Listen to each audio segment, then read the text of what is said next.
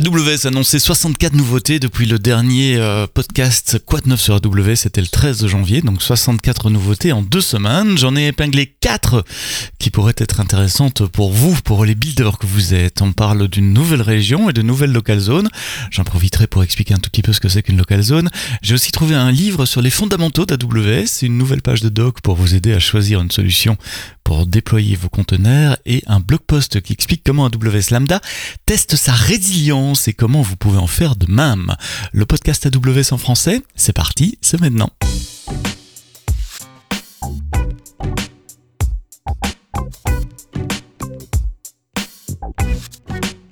Bonjour, bon vendredi si vous écoutez ce podcast euh, le jour où il est publié, le vendredi matin, une semaine sur deux, je parle des nouveautés euh, sur AWS et puis une semaine sur deux, j'ai un, invité pour parler de leur cas d'utilisation. Nous sommes dans l'épisode des nouveautés ce vendredi, 64 nouveautés euh, depuis les deux dernières semaines j'en ai épinglé que 4, ça peut vous sembler étrange ratio, c'est parce que ces deux dernières semaines, il n'y avait pas vraiment de, grandes, grandes, grandes nouveautés, c'est des, des tout petits incréments sur différents services ou des nouveaux services qui sont disponibles dans, dans des nouvelles régions, des choses comme ça. Euh, J'en ai épinglé quatre néanmoins qui peuvent être intéressantes pour vous, pour, euh, pour les builders. Je vais commencer par une nouvelle région, parce que même si elle est loin de nous, ben, avoir une nouvelle région où on peut déployer ses workloads, ses applications, c'est toujours intéressant, surtout euh, si vous déployez à l'international. Cette nouvelle région, elle est en Asie-Pacifique, à Melbourne, au sud-est de l'Australie. Alors c'est la deuxième région d'AWS sur le continent australien ou sur l'île australienne, puisqu'on a déjà Sydney qui était là depuis 2002 donc depuis euh, plus de 10 ans. Et au début, je me disais, tiens, elles sont relativement proches l'une de l'autre. Puis j'ai regardé, il y a quand même 800 km à peu près entre, entre Melbourne et Sydney. Et puis euh, on fait la même chose en Europe, hein, entre Francfort, Paris, Milan, euh, Madrid, Zurich. On a, on a beaucoup de régions qui sont relativement rapprochées. Et ça a du sens quand il y a des gros bassins de, de population. Je me disais aussi, c'est un peu dommage pour ceux qui sont à l'ouest de l'Australie, parce que là, pour le coup, c'est vraiment loin. Parle de, de, de plusieurs heures d'avion, de plusieurs milliers de kilomètres. Euh, il y a une local zone à perte et on parlera de, de local zone, pas de perte, euh, dans la suite de, ce podcast. C'est mon collègue Denis Prakoso qui est basé en Indonésie qui a écrit le blog post d'annonce. Comme d'habitude, il revient sur l'historique de la présence d'AWS en, Australie. Il revient aussi sur les principaux services qui sont disponibles et puis euh, les clients historiques comme la Banque nationale d'Australie ou le Royal Melbourne Institute of Technology, focus sur certains euh, clients en Australie. Si vous déployez en Australie, si vous avez des clients là-bas, c'est une nouvelle importante pour vous. Alors je l'ai dit dans le lancement, euh, il y a une, zone locale à l'ouest de l'Australie, à perte pour ceux qui sont euh, côté, côté ouest de l'Australie. Mais c'est quoi les zones locales? Et, et, et, oui, ce qu'il y en a, parce qu'il y en a de plus en plus. On en a lancé une nouvelle au Lagos. Euh, et ça c'est important parce que ça veut dire qu'on commence à marquer notre présence sur le continent africain. Enfin, si vous avez des clients en Afrique, vous pouvez maintenant déployer du, du compute et du stockage plus proche d'eux. Et aussi en Amérique du Sud, à Lima, euh, on a 32 zones locales.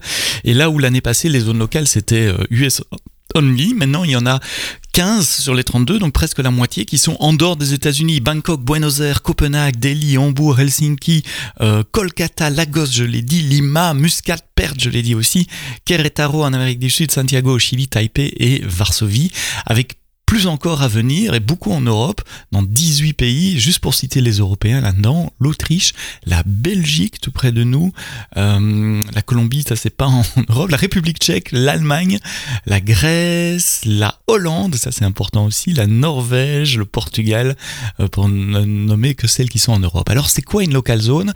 Dans, mon image mentale, une local zone c'est une mini-région, mais vraiment mini-mini, donc c'est un, un ensemble d'infrastructures AWS déportées par rapport à une région, rattachée évidemment par notre infrastructure réseau privé à la région à laquelle elle est attachée. Vous pouvez le voir un peu comme une zone de disponibilité en plus dans une région, mais qui n'est pas dans la région. Par exemple, la région, euh, la, la local zone qu'il y aura en Belgique sera rattachée, je suppose, je suppose, à voir quand elle sera là, à la région Paris ou la région Francfort en termes de réseau. Et vous pouvez euh, imaginer dans votre image mentale d'une architecture AWS, voir une local zone comme étant une mini availability zone. Alors mini parce que tous les services ne sont pas euh, disponibles. Et sur la page que je vous mets dans les liens de ce podcast, vous avez la liste exacte des services qui sont disponibles. Alors qu'est-ce qu'il y a? Il y a un subset de ces deux. Quand je dis un subset, c'est certains types d'instances, les instances les plus modernes. Il y a EBS évidemment sur lesquelles vous pourriez pas utiliser ces deux. Il y a AWS Shield pour vous protéger des attaques euh, de type DDoS par exemple qui viendrait sur votre infrastructure. Il y a des load balancers, il y a la gestion de clusters de containers, soit ECS, soit EKS pour Kubernetes, évidemment le réseau VPC, Direct Connect. Il y a FSX, donc le, file system partagé sur lequel vous pouvez avoir des file systems Windows. Il y a Elastic Map Reduce, EMR, donc pour lancer vos clusters de calcul big data avec euh, Spark ou avec Hadoop par exemple. Il y a des bases de données, Amazon RDS, GameLift et Migration euh, Services. Donc ça c'est le subset des services que vous pouvez trouver dans une local zone. Et quel est le but d'une local zone? Bah, C'est de pouvoir déployer un minimum d'infrastructures, quelques instances C2, un load balancer, votre cluster Kubernetes ou une extension de votre cluster Kubernetes par exemple, à proximité des grands bassins de population où se trouvent vos clients à Amsterdam, à Bruxelles, euh, en Allemagne, etc. Là où il n'y a pas de région, pas de région Bruxelles dans les années qui viennent. En tout cas, on n'a rien annoncé. Maintenant, on annonce les, régions de trois ans à l'avance. Donc, je, suis assez sûr pour dire dans les deux trois ans qui viennent, il n'y aura pas de région sur Bruxelles ou, sur Amsterdam, mais il y aura des local zones où vous pouvez quand même déployer une partie de, votre infrastructure. Euh, donc, cette semaine, on annonce une nouvelle euh, local zone en, Afrique. Euh, je suis très fier de ça, de voir que finalement AWS étend son, son footprint d'infrastructure sur le continent africain. Une nouveauté dans CloudWatch qui va vous simplifier la vie si vous avez plusieurs comptes et c'est une best practice hein, d'avoir plusieurs comptes quand vous êtes en prod. Vous avez des comptes séparés pour vos différents environnements, prod, test, staging, dev et puis des comptes pour des fonctions séparées, un compte pour le backup, un compte pour les logs, un compte pour euh, gérer les autres comptes et la facturation, le compte maître euh, ou le compte principal en tout cas avec AWS Organisation. Donc ça fait partie des best practices AWS. Une des difficultés que vous nous disiez quand vous avez plusieurs comptes, c'est d'avoir une vue globale des métriques euh, de vos systèmes à travers plusieurs comptes. Si vous avez plusieurs comptes de prod, par exemple, avec des comptes de service distincts, avec euh, des comptes front-end, back-end, etc., comment agréger les métriques CloudWatch? Eh bien, maintenant, c'est possible puisque CloudWatch lance euh, ce qu'on appelle le Cross Account Metric Stream, donc un flux de métriques euh, à travers plusieurs comptes qui arrivent dans un compte pré prédéfini, par exemple pour les mettre sur S3, par exemple le compte où vous faites votre analyse, où vous avez vos dashboards, vos alertes, etc. Fini de bricoler des scripts vous-même pour transférer des, alertes ou des, métriques euh, CloudWatch d'un compte à l'autre, c'est maintenant chose faite dans le service Amazon CloudWatch avec le Cross Account Metric Stream. Petite nouveauté pour les développeurs euh, serverless également. Si vous développez en serverless, que ce soit Lambda, EventBridge, euh, ou essentiellement Lambda, EventBridge, vous utilisez probablement le Serverless Application Model, SAM. Euh, donc SAM, c'est une ligne de commande qui vous permet de définir l'architecture que, que, vous souhaitez. Et SAM va générer le template CloudFormation et le déployer pour vous euh, avec des, des constructs un peu plus haut niveau que ce qu'il y a dans, dans CloudFormation. SAM permet de faire également du test en local de vos fonctions Lambda en émulant le service Lambda et l'API Gateway euh, de manière à pouvoir tester sur votre laptop avant de, déployer. Il gère plusieurs environnements, dev test prod, etc. Bref, regardez euh, SAM si vous ne connaissez pas encore. C'est quoi la nouveauté? C'est que euh, SAM permet maintenant de tester les templates CloudFormation qui sont générés avec le, CloudFormation linter. Si vous développez pas beaucoup ou pas du tout, vous savez peut-être pas ce que c'est un linter. Un linter, c'est une, petite application, un petit outil en ligne de commande qui permet de tester la syntaxe de votre code pour langage de programmation donné. Alors je sais que CloudFormation c'est pas un langage de programmation, c'est du JSON ou du YAML qui décrit votre infrastructure, mais il y a quand même un linter pour CloudFormation. Euh, ce, linter va vérifier la syntaxe, euh, l'alignement par exemple avec euh, avec YAML, vérifier si les noms de ressources existent.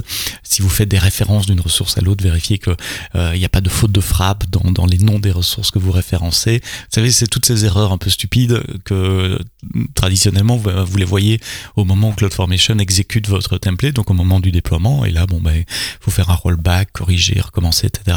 Donc c'est sympa que d'attraper toutes ces erreurs, de détecter toutes ces erreurs sur euh, euh, votre laptop avant même de, de pousser le déploiement.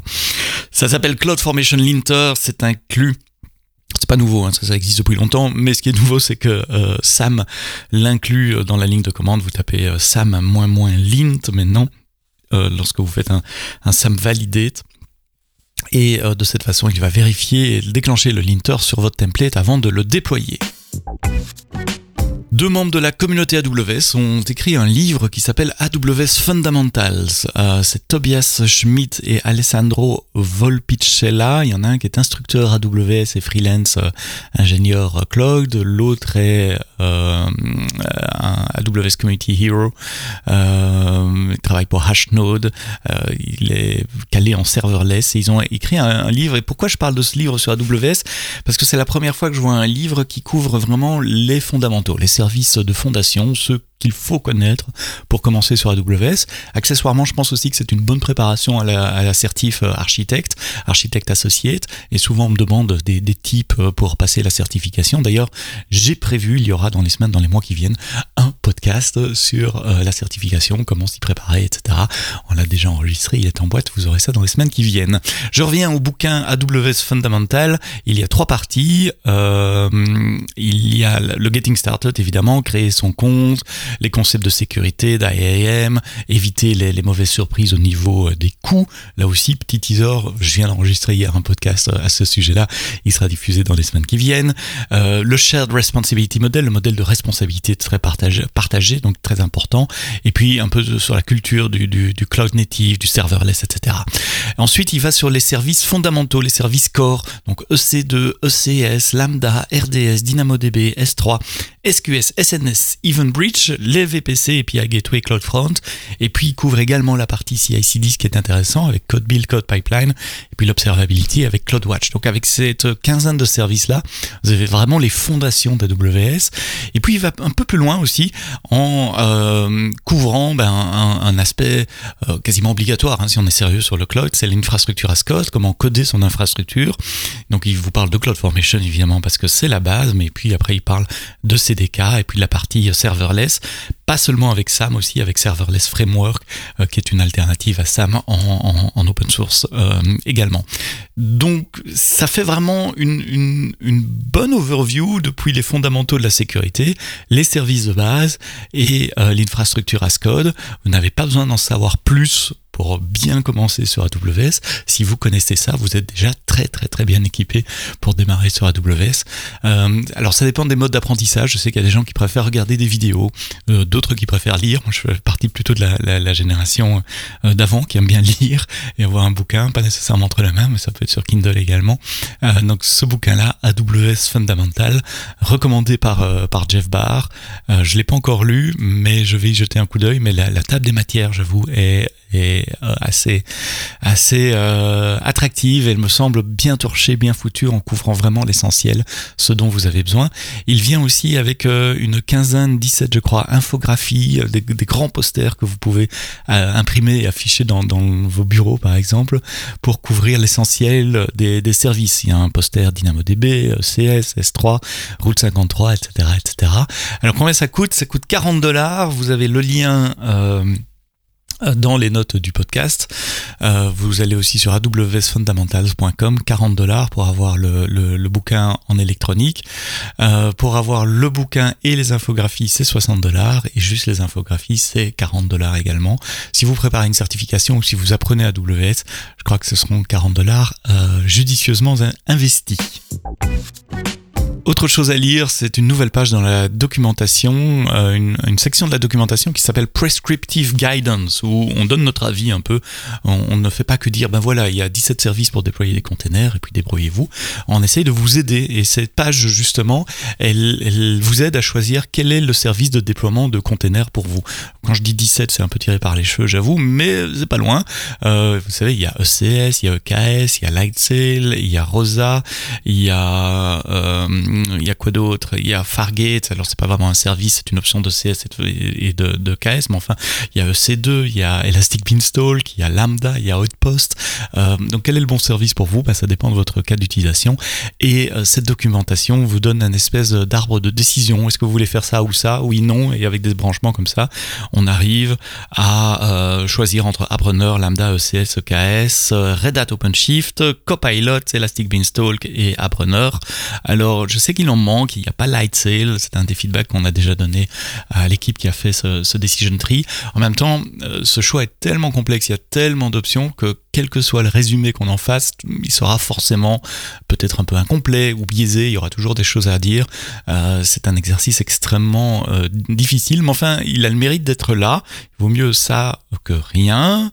Donc il est, il est pas mal, hein. je suis pas en train de dire qu'il est mauvais, je dis juste que vous allez, si vous êtes expert container, vous allez trouver des choses à y redire, et je crois que c'est normal, et c'est bien aussi que vous, vous, vous, ayez un feedback euh, là-dessus. Euh, si vous n'êtes pas expert container, bah, ça permet énormément de débroussailler le, le, chemin et de vous aider à, à, faire le choix. Donc euh, si vous souhaitez déployer des containers sur AWS, allez jeter un coup d'œil. Et comme d'habitude, le lien est dans les notes du podcast. Et puis je termine avec un excellent blog post. Mais alors vraiment excellent. J'ai pris mon pied en le lisant, j'ai appris des choses et c'est comme souvent quand je parle à mon excellent collègue euh, Adrien Hansby qui faisait partie de mon équipe d'ailleurs il y a quelques années avant qu'il travaille maintenant dans l'équipe euh, Amazon de C2. Donc c'est un blog post qu'il a coécrit avec Marcia Villalba qui est spécialiste serverless également. Et ils expliquent euh, comment le service AWS Lambda a été conçu pour être résilient. Donc le service AWS Lambda permet de déployer votre code. Vous n'avez pas à vous soucier de la disponibilité des services, euh, le service Lambda euh, va déployer vos fonctions sur trois zones de disponibilité dans une région automatiquement. Et si une zone de disponibilité disparaît, eh bien, il va automatiquement rebalancer sans que vous ayez euh, rien à faire. donc dans ce blog post, Adrien explique comment le service AWS Lambda fait ça et pourquoi il explique. C'est pas juste pour, euh, pour, pour, expliquer comment ça marche, mais c'est parce que ça peut vous inspirer pour faire la même chose euh, chez vous. En gros, il y a deux principes qu'il explique dans ce blog post. Le premier, c'est un un, principe de, de, concevoir pour la panne. Tout va tomber en panne, c'est un fait.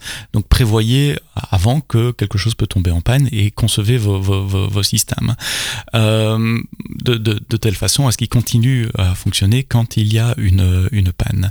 Le deuxième principe que Adrienne explique dans, dans, dans ce bloc, c'est qu'il faut tester, simuler des pannes euh, pour tester son, pour valider ses hypothèses et, et, tester, vérifier que les alarmes sont bien levées, que, que, que les, les, les failovers entre les les, zones de disponibilité fonctionnent, etc. il y a un service qui peut vous aider à faire ça, ça s'appelle euh, FIS, Amazon Failure Injection Service, qui vous aide à injecter des pannes sur des instances EC2 en simulant des, conditions de haut CPU, de haute mémoire, de, haute latence sur le réseau, des drops de paquets, etc. de manière à, impacter vos systèmes. Alors vous faites ça en test d'abord, évidemment, il ne faut pas nécessairement faire ça en prod et voir comment le système réagit. Euh, spécifiquement euh, sur Lambda, il explique que euh, un des principes de Lambda, c'est ce qu'on appelle la stabilité statique, static stability, c'est-à-dire de ne pas tenir compte euh, d'un control plane quand il y a une, grande panne. Par exemple, si une zone de disponibilité tombe en panne, le service lambda va rapatrier tout le trafic sur cette zone de disponibilité sur les deux autres qui restent, mais il ne va pas compter sur le control plane pour augmenter le footprint de lambda dans les deux zones de disponibilité qui restent. Il y aura en permanence sur le service lambda suffisamment de capacité dans chaque zone de disponibilité pour absorber tout le trafic qui vient d'une zone de disponibilité qui viendrait à disparaître.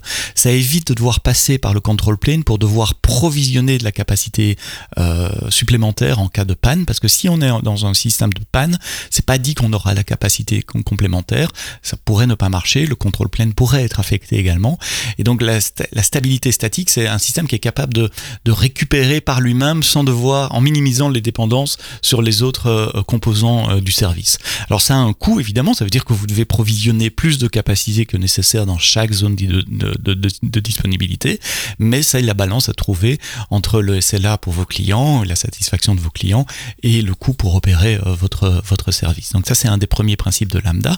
Le deuxième principe de Lambda c'est de monitorer les fêlures, donc ils font des ping euh, et des, enfin des pings intelligents applicatifs sur différents composants dans une zone de disponibilité pour faire un calcul statistique pour déterminer très rapidement si une zone de disponibilité est saine ou pas saine. Et si elle est pas saine, euh, Lambda procède à ce qu'on appelle une évacuation de la zone de, disponibilité, c'est-à-dire il n'envoie plus de connexion sur ces zones de disponibilité là. Toutes les nouvelles connexions partent sur les zones de disponibilité restantes et euh, on termine uniquement les connexions en cours sur la, zone de, disponibilité affectée. Donc ça s'appelle une évacuation d'une zone de euh, disponibilité. Et vous pouvez faire exactement la même chose. Vous avez CloudWatch Synthetics qui vous permet de faire des canaries. Donc des canaries, ce sont des scripts qui se déclenchent à intervalles réguliers pour tester les fonctionnalités de, vos systèmes. Euh, c'est pas juste un ping applicatif. Vous pouvez faire des tests assez intelligents dans un canary. Donc les canaries peuvent vous aider à détecter si une zone de disponibilité est saine ou pas. Et puis dans les load balancers et dans Route 53 Application Recovery Controller, il y a maintenant ce qu'on appelle du zonal shift. Donc la possibilité pour un load balancer d'évacuer tout le trafic d'une zone de disponibilité vous pouvez déclencher ça sur base d'une alarme générée elle-même par les canaries. Waouh J'espère que vous êtes toujours avec moi après cette longue explication. Allez lire le blog post d'Adrienne, il est euh, super intéressant et vous allez sortir de là avec plein d'idées dans la tête pour euh, des choses à implémenter dans votre infrastructure. Avec ceci, je suis loin au-delà des 15 minutes que je m'étais fixé pour euh, cet épisode euh, du, podcast AWS en français, puisqu'on est euh, presque à 20 minutes maintenant, donc je vais pas vous retenir plus longtemps. Merci d'avoir écouté le podcast AWS en français jusqu'au bout. La semaine prochaine, on parlera avec un, développeur indépendant, parce que le cloud AWS, ce n'est pas que pour les grandes sociétés du CAC 40 ou les startups. C'est aussi le développeur indépendant qui fait sa, petite application. Enfin, je ne veux pas être péjoratif en disant petite, son application pour son groupe de clients et qui utilise le cloud et les bénéfices du cloud. Euh, pour, pour faire ça, vous découvrirez cette aventure d'un développeur indépendant qui euh, se base sur AWS pour une application pour les ostéopathes. C'est la semaine prochaine dans le euh, podcast. Euh, passez un bon week-end, une bonne semaine. D'ici là, quoi que vous codiez, que dès le bien.